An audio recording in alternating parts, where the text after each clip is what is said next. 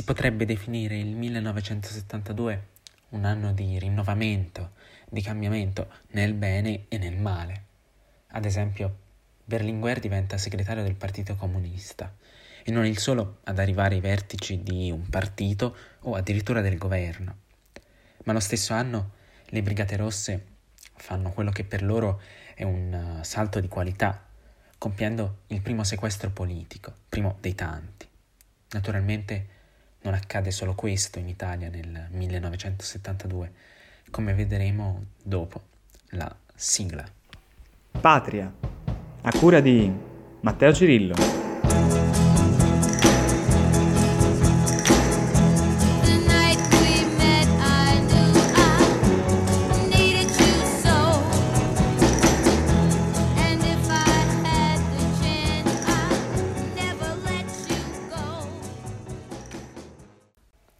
Della sigla ho parlato di rinnovamento, del 1972 come un anno in cui le cose, perlomeno in superficie, cambiano. E sembra proprio così il 2 marzo, quando viene arrestato Pino Rauti, dirigente del movimento sociale, insieme a Franco Freda e Giovanni Ventura. I tre sono accusati per l'attentato del 25 aprile del 69 a Milano e per quelli ai treni dell'agosto sempre dello stesso anno. Per intenderci, si tratta di quelli per cui la polizia aveva cominciato a seguire Pinelli, solo che stavolta sul banco degli imputati non ci sono gli anarchici, dopo tre anni si è scoperto che non c'entravano niente, ma i neofascisti. L'incriminazione poi andrà a riguardare anche la strage di Piazza Fontana, ma Pino Rauti non verrà condannato, anzi due settimane dopo essere uscito dal carcere fa in tempo a venire eletto alla Camera. Da notare che, dove viene eletto, nella circoscrizione del Lazio, il movimento sociale prende quasi il 15%, per intenderci il doppio rispetto ai socialisti.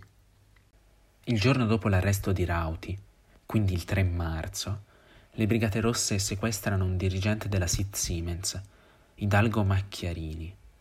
Il rapimento dura in realtà pochi minuti, Macchiarini viene subito rilasciato, ma per le Brigate Rosse questo è un punto di svolta, l'inizio di una serie di azioni che culmineranno nell'agguato di Via Fani del 78, sei anni dopo. Del sequestro rimane un'immagine famosa, una fotografia del dirigente con una pistola puntata sul volto ed un cartello appeso al collo che recita Mordi e fuggi, niente resterà impunito, colpiscine uno per educarne cento, tutto il potere al popolo armato. Pochi giorni dopo, il 13 marzo, il Partito Comunista apre il suo tredicesimo congresso. Questa data è fondamentale perché viene eletto come segretario del partito Enrico Berlinguer e lo rimarrà fino alla morte nel 1984. Abbiamo prima parlato di cambiamento e Berlinguer dichiara al congresso appunto compagni, non sarò né togliatti nel lungo. Il titolo dell'unità, riferito al programma del nuovo segretario, recita invece così. Avanti per costruire l'unità operaia e popolare, per un governo di svolta democratica, per rinnovare l'Italia sulla via del socialismo. Berlinguer, che durante la sua segreteria dovrà affrontare momenti estremamente delicati della Prima Repubblica, dovrà fare scelte difficili, pensiamo al compromesso storico, al rapporto con l'Unione Sovietica, sarà uno dei leader eh, politici più popolari, elogiato beh, naturalmente dai suoi sostenitori, ma stimato anche dai suoi avversari, cosa che soprattutto oggi è rara a vedersi. Meno di due mesi dopo, il 7 e l'8 maggio, si svolgono le elezioni. Il governo, prima che si voti, è il primo di Andreotti come Presidente del Consiglio. Anche per questo il 72 è politicamente un anno di svolta. Il fatto è che il governo non ha ottenuto la fiducia del Parlamento, provocando le elezioni anticipate di cui parliamo. La democrazia cristiana e il Partito Comunista sono costanti. I primi viaggiano sul 38%, i secondi sul 28%. Il Partito Socialista si ferma al 10%, mentre fa un grande balzo in avanti, per così dire, il movimento sociale, guidato da Almirante che ha inglobato il partito monarchico, attestandosi al 9%, il doppio di quattro anni prima. Nasce quindi un nuovo governo, guidato ancora una volta da Andreotti, sarà Presidente del Consiglio altre cinque volte e composto, oltre che dalla Democrazia Cristiana, anche dal Partito Socialdemocratico e dal Partito Liberale. Lasciando la politica, lo scudetto viene vinto dalla Juventus e il miglior marcatore è ancora Boninsegna. Giuseppe Dessì vince il premio Strega, Henrik Böll il Nobel per la letteratura e al cinema escono Il caso Mattei e Sbatti il mostro in prima pagina. Torna poi per l'ultima volta nelle nostre puntate il commissario Calabresi. È accusato di aver ucciso Pinelli, l'anarchico fermato per la strage di Piazza Fontana e morto nella questura di Milano. Ne abbiamo parlato nelle puntate precedenti. Vive in una situazione particolarmente strana. Infatti è accusato da moltissimi, dal giornale Lotta Continua su tutti, di aver ucciso Pinelli ed ha ormai assunto una notorietà nel bene e soprattutto nel male in tutto il paese. Gli piovono addosso minacce su minacce, ma stranamente non gli viene assegnata una scorta né protezioni di altro tipo. Il 17 maggio, alle 9.15 del mattino, Calabresi viene ucciso vicino alla sua abitazione, mentre stava per prendere l'auto per andare al lavoro.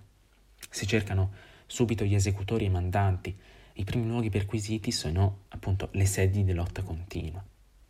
Adele Cambria, che dirige il giornale, viene processata per direttissima e assolta. Dopo si seguiranno anche altre piste, come quella che porta al terrorismo di estrema destra, dato che Calabresi stava indagando proprio su quello prima di venire ucciso, mentre 16 anni dopo, nell'88, un ex militante di lotta continua, qua si parla evidentemente della formazione politica, non del giornale, anche se il giornale è un organo del movimento, quindi erano legati. Comunque, questo militante dichiarerà, ex militante, che eh, era stato uno degli autori del, dell'omicidio a Calabresi, accusando poi Adriano Sofri e Giorgio Pietro Stefani, ai vertici del movimento, di essere i mandanti. Da questo momento nascerà una lunga vicenda legale che però non è il caso di trattare qui, perlomeno non ora. Ad aggravare il clima già abbondantemente teso di quei giorni ci pensa una strage. Il 31 maggio, meno di due settimane dopo l'omicidio calabresi, una telefonata anonima avverte i carabinieri di Gorizia che c'è una strana auto, con due buchi sul parabrezza, nella cittadina di Sagrado, in particolare nella frazione di Peteano. Sul posto arrivano delle pattuglie e tre carabinieri provano ad aprire il cofano dell'auto, provocando però l'esplosione del mezzo. I tre muoiono sul colpo, mentre altri due vengono gravemente feriti. Si tratta di quella che diverrà tristemente famosa come strage di Peteano. Le indagini si concentrano, guardate un po' che coincidenza, sempre sui gruppi della sinistra extraparlamentare. A dirigerle è tal Mingarelli, fedelissimo del generale De Lorenzo, che non so se ricordate, è quello del piano solo, quel piano appunto realizzato per evitare che i comunisti prendessero il potere o che il Partito Socialista promuovesse, diciamo, riforme troppo socialiste. Come se non bastasse, Mingarelli è iscritto alla P2 di Gelli. Come dicevo, le indagini puntano ad incastrare membri della sinistra extraparlamentare e per farlo devono inventare accuse ed insabbiare prove che invece li scagionerebbero, perché a compiere la strage non sono stati loro, ma membri del movimento sociale e di ordine nuovo. I veri colpevoli riparano in Spagna, perché non sia mai che la giustizia in Italia una volta ci azzecchi, ma si trovano di fronte a un problema.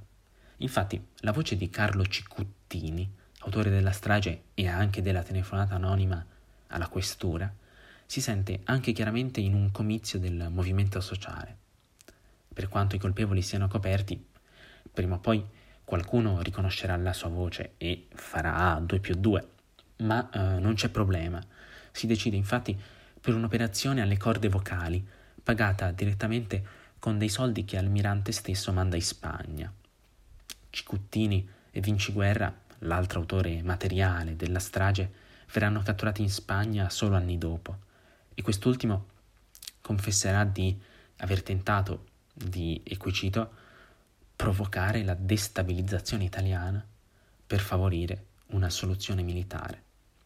Si torna sempre alla strategia della tensione.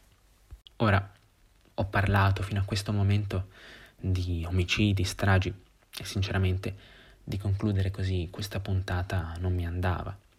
Per di più siamo sotto Natale.